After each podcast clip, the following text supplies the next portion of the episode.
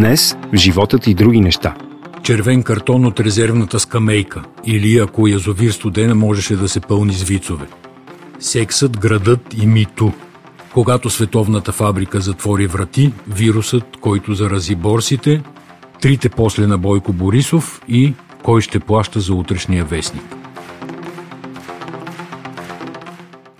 Здравейте, вие сте с подкастът Животът и други неща. Срещу мене седи прекрасната Симбина Григорова, аз съм Асен Григоров и започваме в края на тая февруарска седмица и всъщност в края на месец февруари. Здравейте и от мен, включваме се пряко от Италия. Ma perché ci sono gli scaffali della pasta vuoti? Ma che cosa sta succedendo? Manco quando è scoppiata la seconda guerra mondiale c'era stato un panico così. Мама Мия, това е едно видео, много интересно между другото. Е един италянец около 80 и по 85 годишен, който влиза в един супермаркет, вижда празните рафтове и казва няма паста. По време на Втората световна война не беше така. Мама Мия. Да, иначе като кажеш възрастта, този е точно таргет на коронавируса, ако малко черен хумор мога да си позволя в началото. за коронавируса, ако почнем, то няма спиране общо взето. И не можем да го избегнем, разбира се, в подкаста, но като става дума па за Италия, да ти кажа, според мен е най-впечатляващата новина от тази седмица, а именно Валери Божинов, българския футболен герой, а, беше изгонен от матч с червен картон, без да е играл. Седял е на резервната скамейка, почнал е нещо да обяснява на съдията какво трябва да прави или какво не трябва да прави и онзи му е дал червен картон. Е страшно, браво. Прочули сме се. Аз не съм чувал за друг такъв случай, но понеже Валерий е такъв абсолютно натурален извор за вицове от поведението си, от това, което говори, те да знам, ако беше ако, с вицове, ако можеше да се пълни язовир студена, ще да го е напълнил и препълнил. Да, съгласна съм.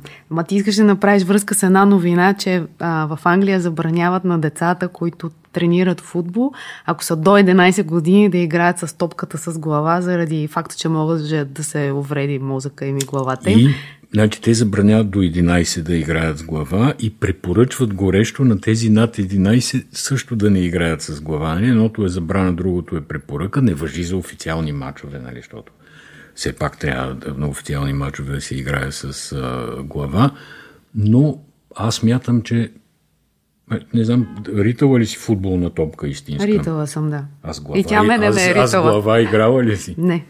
Доста е тежка и е голям проблем толкова удари в главата. Нещо като бокс според мене. Да, само че Ефекта... трябва да уточним тук, причината не е, че децата ще оглупеят, а че биха могли на по-късна възраст да развият някакви болести от типа на Алцхаймер, доказано, че има връзка между едното и другото.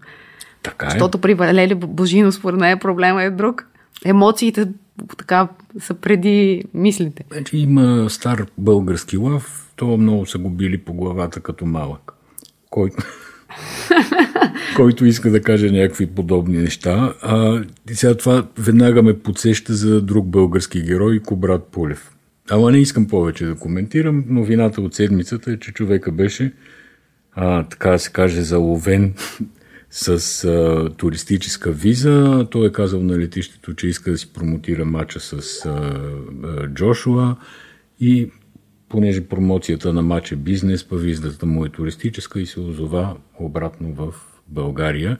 И сега не му е много ясна съдбата всъщност от тук нататък, дали ще може да ходи в Съединените щати да играе мачове или не. Аз не знам това как ще помогне на българския, българския казус с визите и желанието на администрацията повече хора да кандидатстват и да бъдат одобрявани за визи, за да смъкнем процента с отказани визи и да паднат визите за САЩ може да се разсъждава и в двете посоки. От една страна Пулев да стане така знамето, което казва, ето вижте какви знаменитости имат проблеми с визите, дайте да го решим този въпрос. Има начини да стане като с а, Валери Божинов.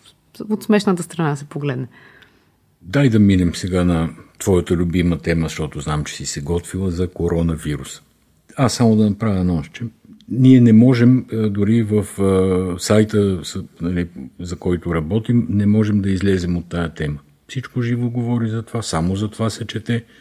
и реално не мога да обърнеш внимание на хората върху някакви неща, които и краткосрочно, и дългосрочно могат да се окажат по, доста по-важни от коронавируса.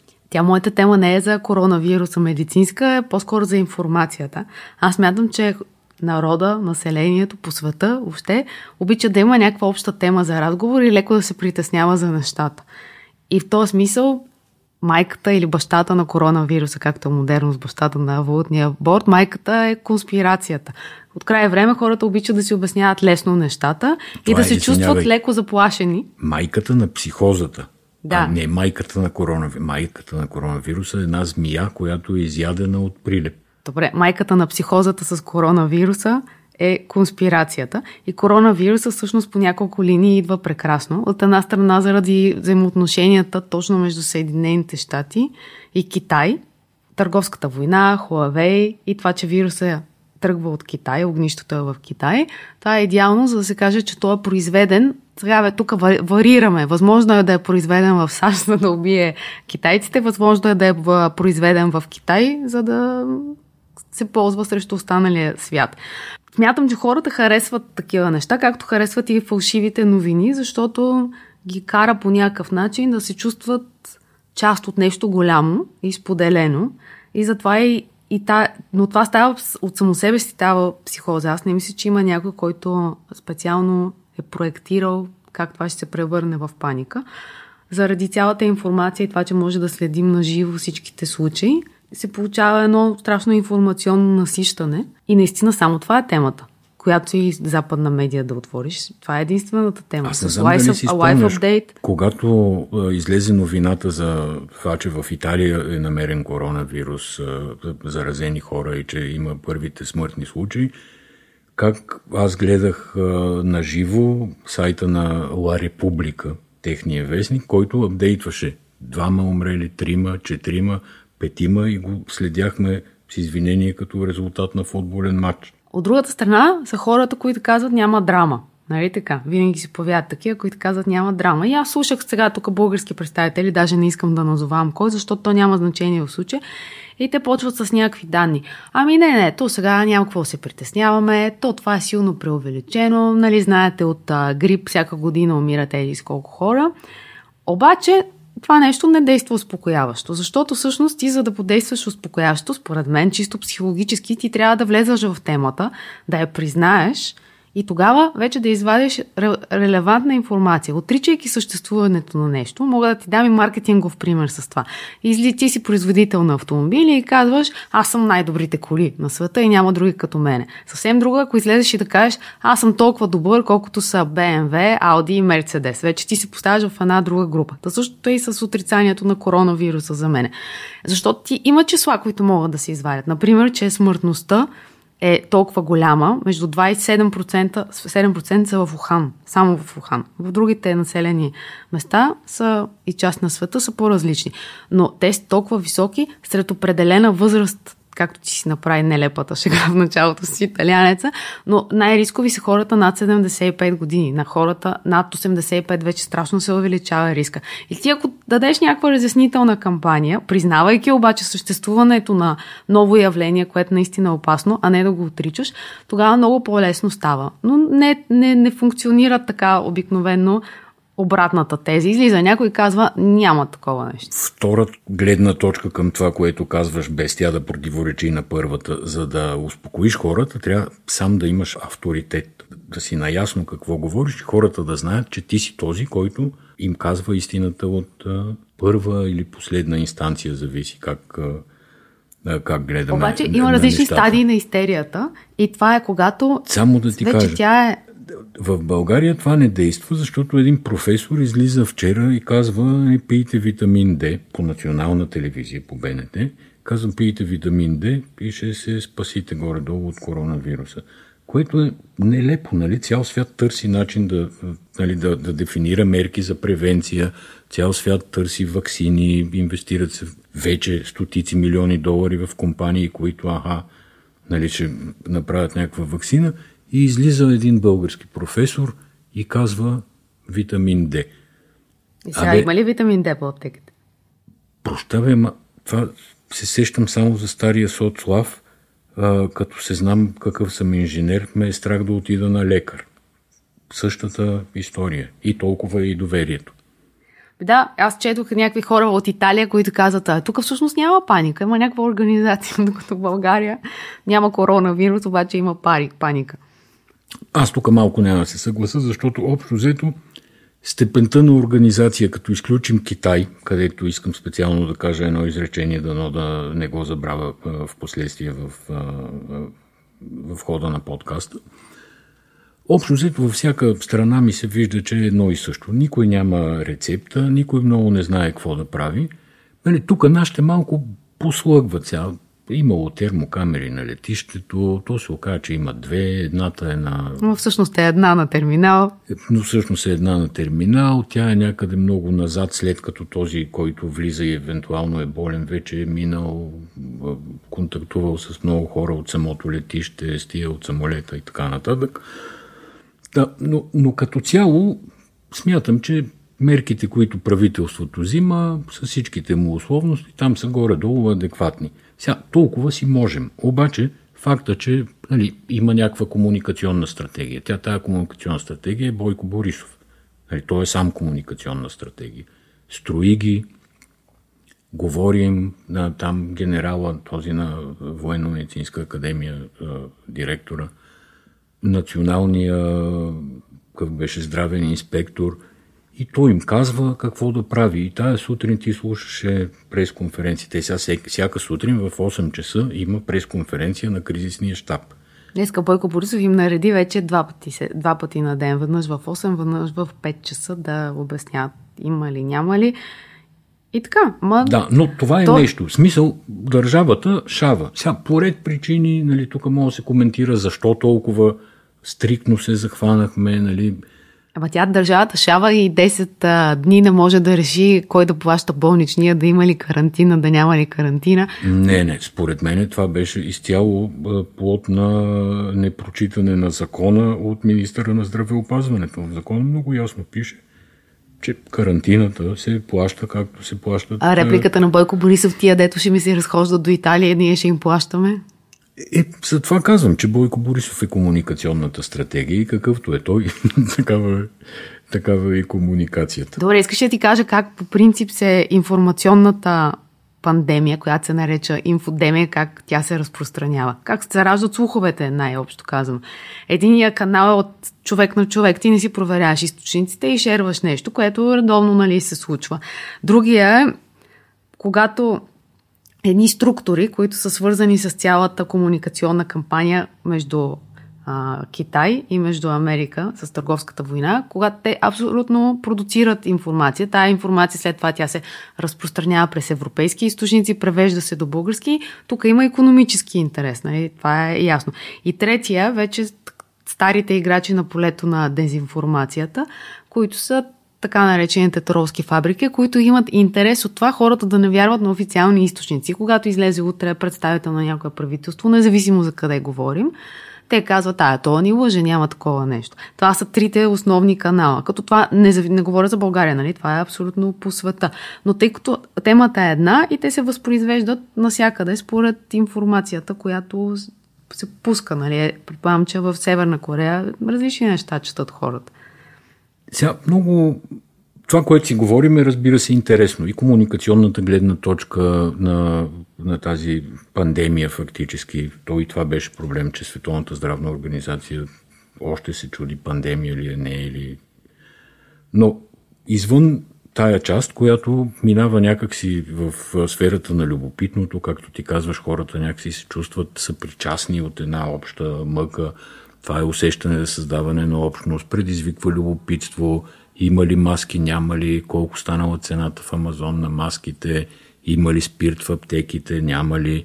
Нали? Това е окей. Okay. Обаче, за сега единствения истински ефект от а, епидемията от коронавирус е, че е... почнахме си мием ръцете, това е. Това за една част от българите, които ако почнат и да се, къп, да се къпят повече, също ще е добре, не само ръцете, нали, малко да разширят така а, сферата на действие на дезинфекцията и хигиенизацията. Нали, шегувам се, разбира се. Въобще не се шегуваш. Добре, не се шегувам, разбира се.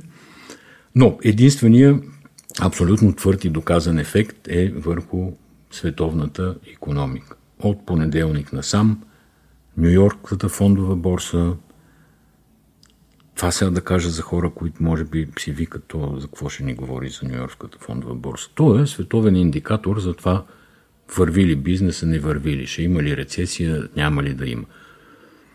Значи, твърди се, като сега ние записваме в петък ранния след обяд, т.е. борсата петък още не е отворила, но ако изключиме днешния ден, нали, който не знаем как ще завърши, това е най-лошата борсова седмица след 2008 година а, финансовата криза. Нали, трябва да говори много. Има ли реални основания или това е психоза? А, нали, който и учебник да отвориш по инвестиции и инвестиране, там в първите редове се казва, че пазара на акции, дялове, деривати и подобни е много психологически е, зависим. Но тук не е съвсем, не е само психология. Има, разбира се, психология. Понеделник започнаха масови продажби, продължиха вторник, сряда, четвъртък.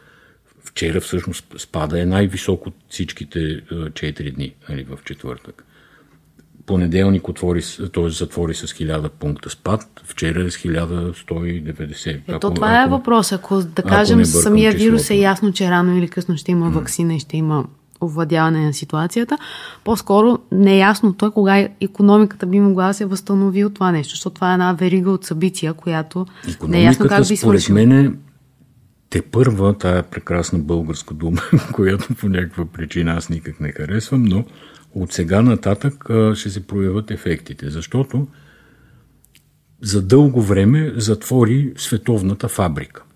Нали, Китай е да, достав, завода. Достав, да. Доставя ние тук, за всички. Да, ние в Европа измисляме някакви страшни дизайни на Точно така, да. компютри, на, не, да. на какво ли не в Америка още по-страшни, но в края на кращата чертежите отиват в Foxconn и всичко това се произвежда в Китай.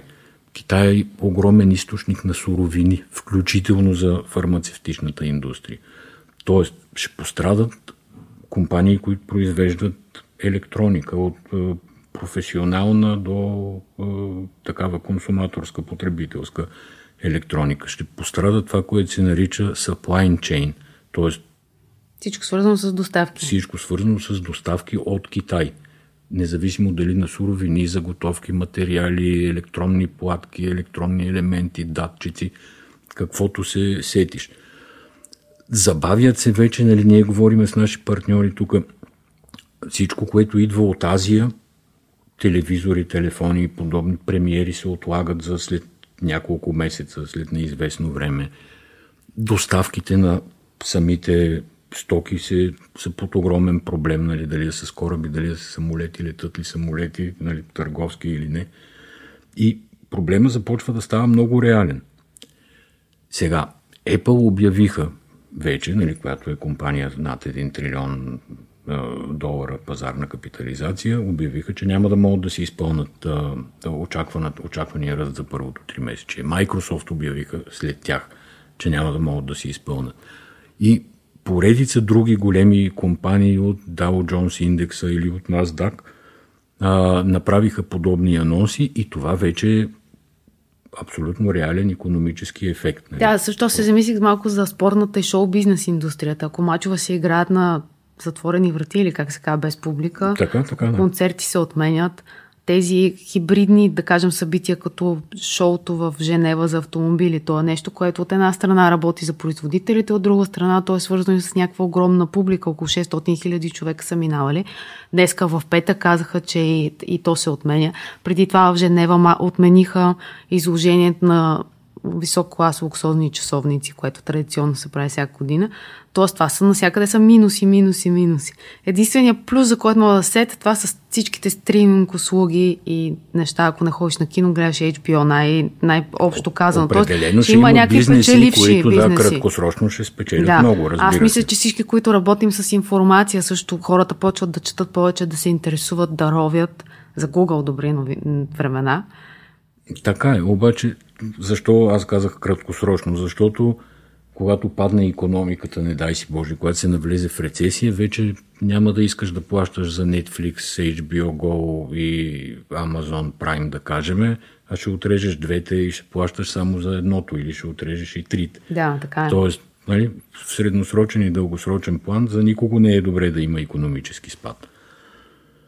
А, петрола спадна много заради очакваното забавяне на економика и съответно по-малката индустриална консумация. Долара се качи.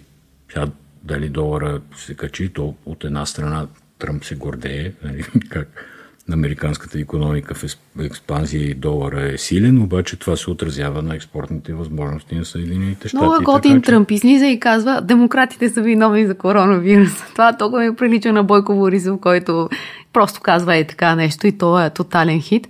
И излиза Тръмп и казва, ми, демократите те само говорят, нищо не правят, ако се сга... има тук гав, те ще са виновни. Да, и... и това работи, разбираш, и толкова е просто. И съм сигурна, че половината от избирателите на Тръмп адмирира това. Тя е са в другия лагер има, според мен се ражда достоен конкурент. Онзи е, комунистически човек, Бърни Сандърс, нали, развълнувания чичка с а, разрошената коса. Вчера или ония ден, трябва да погледнем там кога точно, е заявил, че щом стане президент from day one, нали, на първия ден, ще разреши, ще легализира марихуаната в Съединените щати. Така че едното срещу другото са достатъчни популизми, искам да кажа. Да, на мен ми е много странно това с марихуаната и с електронните цигари в а, Америка. Там и се води такава война срещу продукти, да кажем, включително и като джуз, които не са част от черния пазар, защото нали, там има страшно много устройства за пушене с течности, които се предлагат и на тинейджери. Това е основният проблем заради различните вкусове. И, и се води, буквално се води война срещу това нещо. В същото време марихуаната е някаква едва ли не национална кауза за огромна част от населението. Това не мога да го разбера. Мога да добавя до марихуаната още 3-4 подобни национални каузи в Съединените щати, но няма да го направя, защото коментар ми ще стане а, как да кажа, нелицеприятен не спрямо съвременното американско общество. Аз съм всъщност голям фен на да. на тази но, но една новина от тази седмица, която беше от Америка за Харви Лайнстин, който вече е осъден. Всъщност това е лицето на Мито, лошото лице на Мито. И знам, че ти следиш темата. Следа, следа. Не могат Чакам да видя какъв извод ще направиш, за да веднага да те опровергай. Не, не, само анонсирам. Значи човека го осъдиха по две от пет обвинения в Нью Йорк. Виси му дело в Лос Анджелес, където две отделни дела върват срещу него криминални обвинения, пак за изнасилване и така нататък. Али всичко свързано с а, а, сексуално, как се казва на български? Насилие. Sexual assault, да. Сексуално насилие някакво. И едното от обвиненията, по които е признат за виновен, нали, присъдата се чака на 11 март, но едното от обвиненията, в които е признат за виновен е затвор от 5 до 25 години, мисля. Или, да, от 5 до 25 години. Ако му отръснат максимална присъда, той е на 67, ще прекара живота си в затвора. Това без да броиме висящите лос-анджелиски случаи. Какво искаш да кажеш? Искам да кажа, де да знам какво искам да кажа. Значи той е виновен, ясно е, нали, има достатъчно свидетелства и, и такива, които представляват а, юридически обвинения и такива, които са а, свидетелства, които да кажем не могат да бъдат веднага доказани, но, но е ясно какъв е бил този човек, как е, се е възползвал от служебното си положение. Тук трябва да кажа, че служебно положение, което той сам си е създал, нали, не е назначен някъде, някой да го е торил да, избира актриси за важни филми. Но от друга страна си давам сметка и всеки вероятно си дава сметка, че нямаше абсолютно никакъв начин Харви Лайнстейн да получи справедлив процес. Ти сега стана адвокат на Харви Лайнстейн? Не, не съм негов адвокат. Обаче това, за което говорим, нали, ти започна от темата за марихуаната, която се превърна в национална кауза. Мито също е национална кауза. Нали, този е, фанали са го а, с кървави ръце, както има там един американски израз. Няма никакъв начин да се измъкне. Той няма шанс, примерно. Ама трябва ли да се измъкне? Това е въпроса. Няма, Той, няма реално шанс, е... не, казвам, няма шанс да получи справедлив или нюансиран, не знам как да се израза, процес. Тоест, ако те сега трябва му дадат между 5 и 25 години по едното обвинение, сигурно няма му дадат 5. Може би няма му дадат и 25, ама ще му тръснат 20. Защото ако съда си позволи да кажем и 5 години, съда ще мине под а, а, месомелачката на всички демократични медии в Америка. Да. да, да, разбирам какво казваш, че нали, то е знамето на мито движението. Да. То е, И- да, знамето, което мито, Мито движението, да. вее, за да оправдае съществуването си. Да, но реално съществуването на мито движението е от преди Харви. Това е много важно да се знае, че то, то започва като движение на жени, които се защитават от насилие от страна на мъжете. Тоест, то има своите корени и своето основание. После, вече по, става толкова широко покрай Харви започва да се използва хаштага Мито и става популярен и за най-различни каузи, включително за заплащане между, неравно заплащане между мъже и жени. И става някакси една лепенка, която можеш да си залепиш. Но аз не мисля, че можеш да станеш така успешен адвокат на Харви. Положението е такова, Не, каквото не, е. не искам той да трябва да, си, адвокат. трябва да си Така е. получи заслуженото. Така Синтия Никсън тази седмица и видеото, не знам дали ти гледа ли видеото на Синтия Никсън? Гледа го веднъж. Добре. Значи това е малко странно видео, защото то първо не е на Синтия Никсън. Синтия Никсън е една от четирите героини в Секса ти градът. Червенокосата. С късата Аз коса. тук ще отворя една скоба да ти кажа откъде помня в прекрасна роля Синтия Никсън, още като дете беше тя на 15-16 години. Тя играе прислужницата в Амадеус, шпионката на Салиери.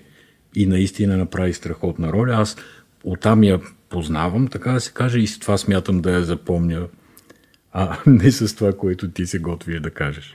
Добре, това е едно видео, което всъщност е промоционално. Видео на, на списание, доста бутиково списание. Опитах се да разбера повече за него, обаче няма много за разбирам, освен че е на една фотографка. Синтия Никсън стои на едно канапе и се сменят различни сцени на жени. Те са или от филми, или са от някакви клипове, от фотосесии, някои са документални кадри, да кажем, с папата и с Тръмп. И върви гласа на Синтия, която казва, бъди дама, не бъди прекалено дебела, много ядеш, малко ядеш, слаба си, а, защо се държиш така, защо си дънки, защо си по- с пола. Тоест всички клишета по отношение на жените, част от тях задавани от мъжете, обаче редно да кажем, че част, част от тях сами жените си ги измислят и си ги спазват. Бъди с грим, бъди без грим. Това не е ясно дали всичкото е изискване от страна на мъжкия пол или на женския. Аз четох доста за видеото и какво ми направи впечатление? Няма нито едно критично мнение в американската или ан- англоязичната преса за това видео. Всичко е само вау. Това страшно ме очуди. Аз тази веднага ще тема, ти кажа- тази ще тема, ти кажа това един е пример. подкрепа на твоята теза, Да. че в момента за мито или добро, или нищо. Или нищо. Да. Това е. А, един парадокс, който сега ми идва на ум. Джон Ленън, Бог да го прости, има една песен, която е на подобна тема. Нали, аз съм много стар, не ми се смей. А, има една песен на подобна тема, която носи заглавието Woman is the nigger of the world. Точно така, да. Да, но дай си сметка, че песен с такова заглавие, независимо, че е нали, предшественик на движението Мито, пак не мога да излезе, защото има кофти дума в нея. Не, чакай да се върнем сега на, на Синтия Никсън. Самата Синтия Никсън е супер интересна, така като биография. Тя започва живота си като жена с мъж, ражда две деца, след това се развежда, жени се, жени се, не се омъжва, жени се. Жени се за жена. Да, едното Да. от децата й сменя пола си, след това жена и ражда друго дете. Синтия Никсън влиза за малко в политиката, пробва се като кандидат губернатор за Нью Йорк, не успява. Тоест, не влиза. Да, и сега записва едно видео. И сега записва да. едно видео. Обаче, всички казват видеото на Синтия Никсън. То не е видеото на Синтия Никсън. Тя е, Тя е лице. просто. Да, Има, тя е лице. Това е. Сега, Ама това, не е, честно. Това е предаването на Кажи име, примерно на Сибина и на Асен. И то не е само наше, нали? Ние сме лицата, ама зад нас А, чакай малко, хора, Синти, които Синтия Никсън. мислят... В случай е абсолютен образ вампир за, за това видео. Нали? Да, да, изяжда му, изяжда му доколкото Това, което има говори, смисъл. Да. то е написано, между другото е написано от някаква 22 годишна девойка, която поддържа блог, казва се Камил Рейнвил и то е адаптирано за целта. Има списание, макар и бутиково зад това нещо. Между другото, ако отидеш на сайта на списанието, единственото нещо, което виждаш е този клип и те за тук няколко дни, в които се разпространява, са направили страшно много а, нови последователи в Инстаграм. Тоест, рекламната част си е свършила работата. И темата за жените, за феминизма, тя е страшно много маркетинг. Много време ти отделих за тази тема. Давай се да ти кажа честно и ти партнирах на всичкото отгоре, провокирах да говориш още и още. Едно... Чакай, чакай, аз не да. казах най-важното за видеото. Там е монтиран на папата, който удря една жена. Това е реално видео. Става дума за нова година, когато папата е сред една топа, една жена го блъска, го дърпа и той удря ръката и за да се отърве. И това е монтирано така, в видеото ти абсолютно виждаш, че папата бие жените, разбираш, да. нищо друго не виждаш. А не виждаш, че унази го дърпа за расото. Да, ти не виждаш нито това, нито виждаш след това извинението на папата, който излезе и каза на, на следващия ден се извини. Тоест, имам известен проблем с достоверността. Голям проблем има. Имаме едно наблюдение, което ти може би ще го формулираш по-добре. Кръстили сме го трите послета на Бойко Борисов, за да стъпиме малко на българска земя и да видим какво става тук. Какво прави впечатление? Нали, Борисов тази седмица говори всеки ден, по цял ден, както си казахме, от коронавируса, през съвместното заседание на българското и гръцкото правителство, по по тол системата, да, по, по тол системата, за, за Фалкона. Тоест всичките за... текущи кризи той ги обговаря. За коронавируса, да. Да. Всичките текущи кризи без една, която го засяга лично. Барселона ли имаш преди? Да, ма Барселона е хубава песен просто, да не, да не говорим за това. Дай да видим цитатите, които на нас ни прави впечатление. Добре, то всъщност интересно е, че се случва, има насищане. За, да. за, в рамките на 24 часа Бойко Борисов три пъти прави намеци, че каквото там той сега направи, после другите се оправят. После другите се оправят. Така, Това е акцента. Да. Значи единия път е когато се среща с превозвачите за тол системата в Министерски съвет. Те спорят за едни 7%. И той казва, ако не се свърши в рамките на тия 7% не се разберем, няма да има тол система. Който иска после да я въвежда. Който иска после да я въвежда. Да, това е едното. Да. След това говори за карантината, за компенсациите, а кой, кой плаща всъщност болничните. Онова и там казва, да. да. Там аргумента му е, че сте изпразни ной. И казва, и трябва да мислим, че и след нас има управляващи и те ще имат нужда от средства. Тоест, тук с други думи, горе-долу също. И след това вече върха е, когато нали, Фалкона се разваля постоянно, говори се, че се купува нов самолет и казва, няма да купуваме. Който иска после да купува. И дава парите за футбол. Е, какво, какви изводи правиш? Еми, както беше на... Ние ще отидем сигурно до Шарапова и скъпи тенис. Сбогуването, не знам, нямам нещо на там ми изглежда. Смяташ, че е написал трите плика? Може би да, има нещо в джоба си. Носи нещо в джоба си. Странно е за, за, за по-малко от 24 часа три пъти да изрази това нещо. Странно е и, и е, то скоро така или иначе ще се разбере какво е и какво, дали е имал предвид някаква така фатална, фатално предстоящо развитие на нещата. Но, но е интересно дали е подсъзнание – или отправя меседж, примерно. Аз, аз, ви... аз разсъждах малко по този въпрос и според мен, ако е готова фраза, той би я повтарял една и съща. Защото той си има, да кажем, Името тия готовите в, фрази, в, като в, излиза да. като глашата и ще се изправите три пъти в на ден. Две от трите изявления все пак е едно, тия дече дойдат после да се оправят. Тоест, може да е подсъзнателно, но може и да а, плаши някой, като му казва, аз сега ще зарежа тук управлението, па вие се оправяйте. Ми, може и така да е. Въпреки, че то проблемето да ти кажа, че не ми изглежда лесно тия дни. Не знам. Не, не, и не знам дали ще има кандидати. Да, всичко се отлага. То системата се отлага, еврото се отлага. Не, не, не ми е напълно ясно. Една интересна за мен тема, това е разпространението на печата и новината, че български почти започват да разпространяват вестниците. Това е... Като обществена услуга субсидирана. Именно. Аргумента, да. аргумента е много интересен. Кога има право държавата да прави такова нещо, да, да поеме частен бизнес реално, когато става дума за някакъв обществен интерес. Е, моята теза тук е, че в вестниците в този им вид в България няма обществен интерес. Да, няма обществен интерес и по принцип има-няма, не е работа на държавата да разпространява вестници и списания там и периодични. Ясно, че лавка фалира и като фалира лавка голяма част от аутлетите, които нали, от точките, на които се продават. Ама чакай, тук е за ровен ключа. Чакай, ясно, чакай. Е, че, извиня, ясно е, че фирмата, какво беше национално разпространение, която също е свързвана с Делян Пеевски, практически е на загуба, защото голяма част от вестниците се продават на изкуствено ниска цена, съответно отстъпките за търговците са много Точно така, там няма така. бизнес казус. Няма бизнес казус, но тук държавата просто трябваше да остави пазара сам да си реши въпроса. Ама аз не разбирам какво вестни... ще има с фалирането на хиляда търговски обекта, с разпространението, разбираш? Защото... 2700 с франчайзите, но няма значение, да. Да, реално, тук говорим за разпространителската фирма, като те са две и едната вече е собственост на Българ Табак, които се разпространяват през нея цигарите. Така.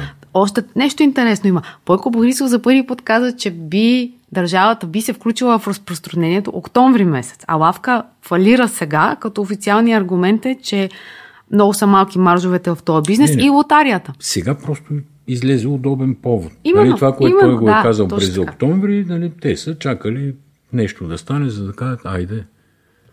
А, пазар трябва да има в тази работа и наистина. А, то пазар в пресата отдавна пазар. няма, защото ти продаваш някакви вестници. Това е работа на издателите. На, значи, на те, те могат да решат да дигнат цените. Mm-hmm. И да оправят качеството, нали? Тук ще се посмееме малко, но да дигнат цените, съответно да увеличат търговската отстъпка. В рамките на тази търговска отстъпка вече някой да прецени, че да направи сметка, че му е изгодно да движи този бизнес. И, и трябва някой да нали? си купи тия вестници, нали се сещаш? Накрая някой трябва да си купи тия вестници. Разбира се, ама това сега пак е въпрос на пазар. Абсолютно смятам, че държавата няма никаква работа в, в това нещо. Да, обаче ако няма вестници, къде според тебе читателите там на, на Вестник Монитор ще прочитат поредното интервю на Стив Ханке?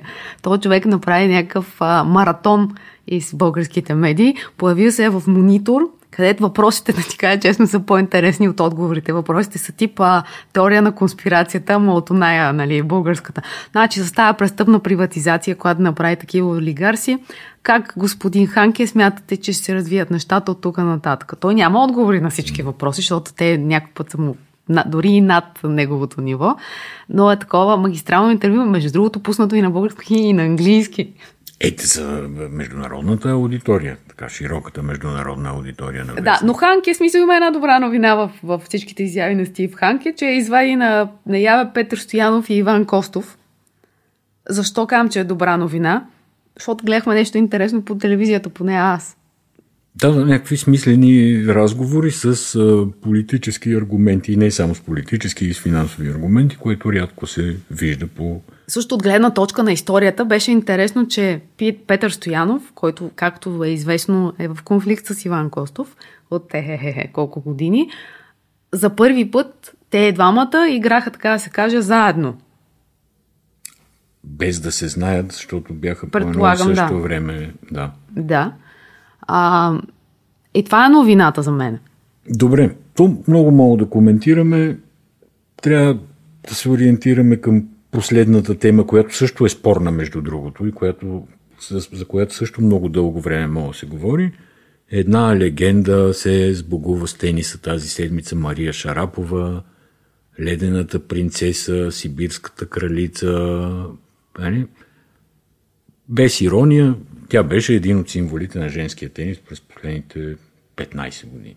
Да, между другото в България много харесват Шарапова по ред причини, включително и заради връзката и с Григор Димитров. Предполагам, че тениса е една малка, малка част от причините да я харесват. Да, да, сигурно. Хубава, висока, русокоса, синеока. Но, но тя всъщност Шарапова се сбогува с тениса, когато излезе скандала с Мелдония.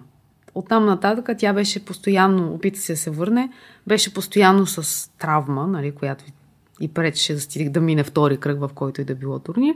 И за мене Шарапова просто използва да мине някакво време. Тя е много добра в пиар. За да може просто сега е да се яви в... Царицата на, нали, на За мен е много интересно къде тя избра всъщност да, да публикува новината за отказването и в Vogue и Vanity Fair. Да, в изданията нали, на Конда Не е дала пресконференция, Не е съобщила на WTA, не е съобщила на Reuters, Associated Press. Не, не, не. Тя си влиза в лайфстайла и там ще се развива. Снима се в сериали. Имаше сега последно в The Morning Show. В момента мисля, че снима пак нещо. Тоест, тя те първо започва кариерата на Шарапова, само че като някаква модна икона, актриса, нямам представа. Тя разбира и от бизнес, може би. Има бомбони, дъвки. Mm. Дъвкахме ги миналата седмица от татка. Да. Казват се Шугар Пова. Шугар Пова и е бранд, да. Да. Така че Шарапова си е много, много, добър, много добро обобщение. Тя е бранд и тениса беше само част от този бранд. Последните години. Точно така е, да. Да. А и още една критика имам към това изявление на Шарапова. То беше много хубаво снимано. Тя е на една бяла стена с една бяла риза, добре светната, изглежда супер млада и красива, си бяло, цялата в бяло. Бяло и чисто. Да, да, цялата в бяло си тръгва Шарапова. Само, че ако наложиш писмото на Коби Брайант скъпи баскетбол, за което той печели Оскар, и прочетеш скъпи тенис, е, аз виждам някои прилики, които не ми правят добро впечатление. Предполагам, много по-умни хора от мен са стояли, мислили са за това нещо. Обаче, скъпи тенис, значи, скъпи или, баскетбол, или... когато бях малка и тия неравни кортове, когато си сгъвах чорапите на топка, за да целя коша в стаята. Да, да, да. Или ползват една и съща пиар агенция, или ползват пиар агенцията на Nike, на която и двете, двамата са, т.е. Коби беше, Мария е още лице. Добре, мисля, че минахме през темите тази седмица. Това беше всичко за епизод 16 на подкаста Живота и други неща. Почна и ти да ги броиш. Почнах, почнах, напредвам. До другата седмица. Чао!